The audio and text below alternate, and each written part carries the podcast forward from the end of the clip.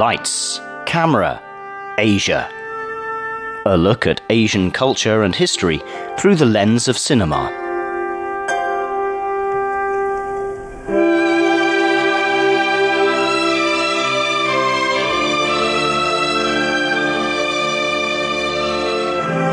Hello, and welcome to Lights Camera Asia. I'm Jake Chen. Today, we are going to conclude the story of Infernal Affairs and dive into the analysis portion of our coverage in an effort to get a better understanding of the elements that make this gangster movie so well regarded close to two decades after it was first released in 2001. Last week, we got to a point in the movie where the Triad gang clashes with members of the police force in a shootout multiple gang members end up being killed, and several police officers are wounded. Arguably, the most significant loss, however, takes place moments before the exchange when Chief Inspector Huang gets cornered by gang members and end up being thrown down from the roof. He was in that position partly because he was meeting with his CI, or confidential informant, undercover police officer Chen, who has been embedded in the gang for years. The pair found that the gang members somehow honed in on their position. So while Huang tried to mix in with the crowds and exit from the front exit, Officer Chen hopped on a lift for window cleaners. Unfortunately, Huang's disguise didn't quite work out and he gets busted. And Chen, moments after his escape, witnesses Huang being thrown down from the roof. The very public death of Chief Inspector Huang sends shockwaves within the police force. Many officers are emotionally struck by the deaths of their much respected supervisor, and the investigation also revealed that Inspector Lau, who actually works as an undercover for the Triad gang, has sent police to follow Huang when he's away from the position. The discovery angers many in the police force. However, Chen was shrewd enough that he was able to argue his way through it. He tells his peers that the reasons he did what he did is because he was suspicious of Mr. Huang being the mole within the police, and that while he was tracing Huang's whereabouts, that tracing partially led to his murder. It, he also manages to uncover Huang's communication method with the CI in the gang. Days later, Chen tells his fellow police officers that he had received a new tip from the CI that a gang is set to move the bulk of his drug stash to a new location. He convinces the officers with this piece of information that this will be the best opportunity to get Han Sen, the triad boss, and all his guys in one spot. Secretly, however, he has plans for himself. He has served as Han's mole in the police force for many, many years, and he feels that he's being exposed to increasing risk since Hansen is constantly asking him for more inside information in order to put himself and his gang ahead of the competition. Every time he passes information to his gang boss, he risks of getting himself exposed in the police.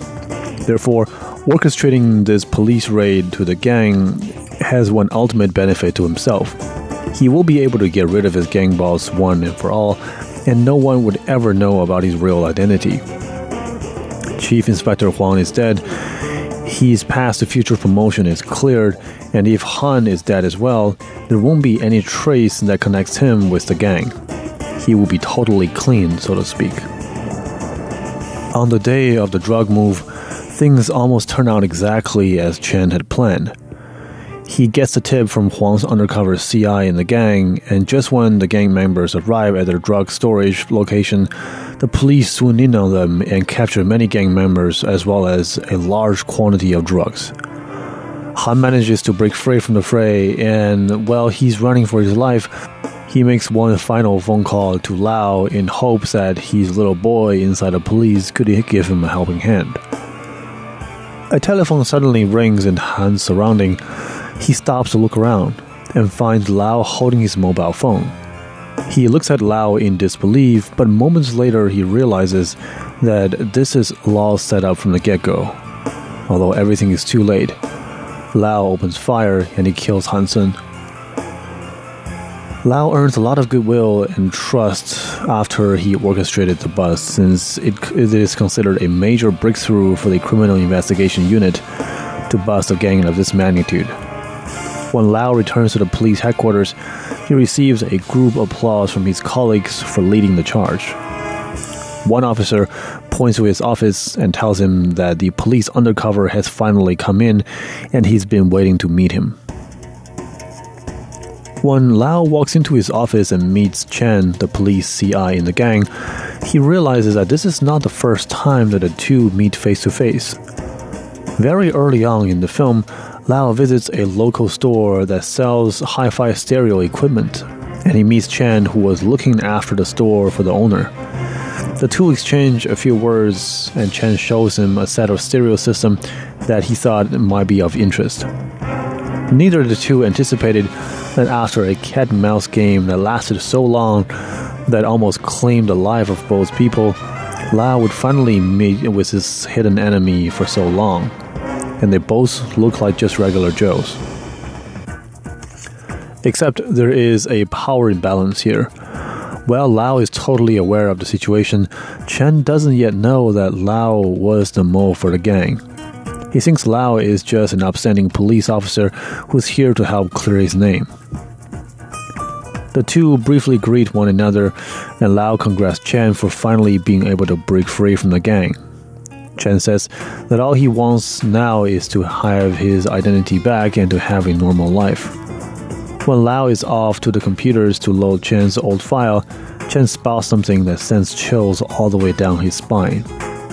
He spots the corner of an envelope that looks awfully similar to the very envelope in which the gang members put their files when Han asks them to submit their personal information. He pulls the envelope out, and his worst fear is confirmed. It is that very same envelope, which proves to him instantly one thing beyond any shadow of a doubt Lau has been Hansen's mole in the police force all along. By the time Lau comes back to the office, he realizes that Chen is long gone and he spots the envelope which has been moved.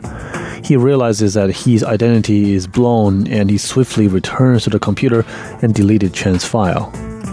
Now, no one in the world knows who Chen is anymore, and he has been smeared as a criminal. When Lau believes that he's buried the last bit of evidence that could incriminate him, he heads on home and finds his fiancée looking at him weird. He follows her eyesight to the stereo site and turns it on. Seconds after a music plays, the tape plays a conversation between him and Hansen when they were exchanging words in a movie theater. As it turns out, Hansen had recorded many conversations that he had with Lau and saved all of them as an insurance policy. Remember a scene earlier in the movie when Chen spotted Hansen stuffing several cassette tapes in a drawer? That was a key moment when he realizes that Han might have hid something important. And after Han was killed, he found these tapes and uncovered the content. This means the end for Lau because whoever hears this will know that his real identity is a criminal. His wife walks out without saying a thing, and Lau is totally devastated. At this moment, he gets a phone call from Chen and tells him to meet him at the rooftop of a building. It's showdown time. Lau and Chen, two former undercover agents working for opposite parties, now both with compromised identities, meet in broad daylight. Chen holds Lau at gunpoint and tells him to restore his identity.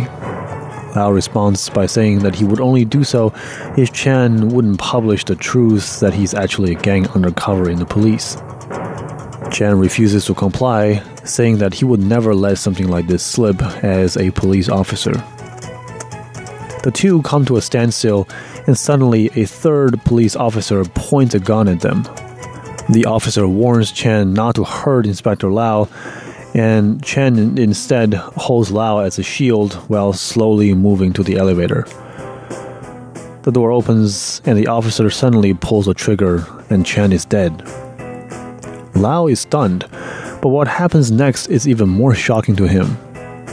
The officer steps forward and ruthlessly fires two more bullets to make sure Chen is dead, and then uncuffs Lau and tells him that he has also been serving as Hansen's undercover in the police and that the two should coordinate and put on a convincing performance for the incoming police officers, which means the two should cover each other's identity.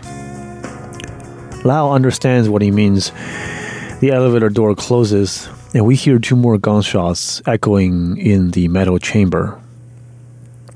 When the doors reopen, a swarm of police officers are waiting at the lobby. Lau steps out with a badge in his hand and tells the officers that he's a cop that, and that he's innocent in all this. Behind him, we see two dead bodies one of Mr. Chen and the other of the police officer, or shall I say, the other mole in the police. The movie ends with Lau looking at the tombstone of Chen at a burial ceremony, and he gradually closes his eyes. The screen darkens, and a title appears on a black screen. It reads, There is a special level in hell, and those subjected to that position will receive the punishment of eternal suffering. The saying points to the title of the movie, which is Infernal Affairs.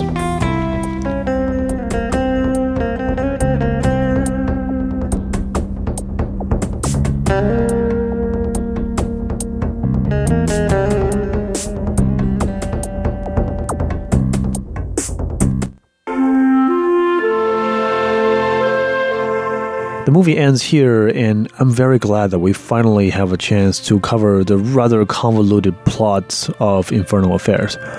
It's only one of the three movies in the trilogy, and already it took us three episodes to barely cover the main storyline. There are many, many side storylines that I didn't get to touch on. So, in the following episodes, I'll dive in the various muddy points in the story and explain them in more details. But I think more importantly, instead of saying the what, which we already know, I like to dive in the how. I will closely examine how the story is told and unfolded in front of our eyes in such a way that builds suspense and adds depth and dimension to the various, very interesting personas in the movie. So stay tuned next week, and I'll talk to you then. Thank you for listening to Lights Camera Asia. I'm Jake Chan.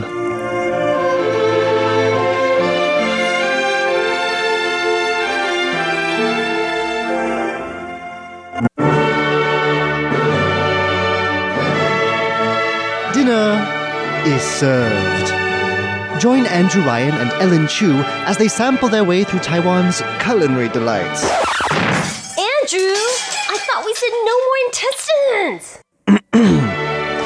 That's on Feast Meets West. Every Saturday, only on Radio Taiwan International. Radio for a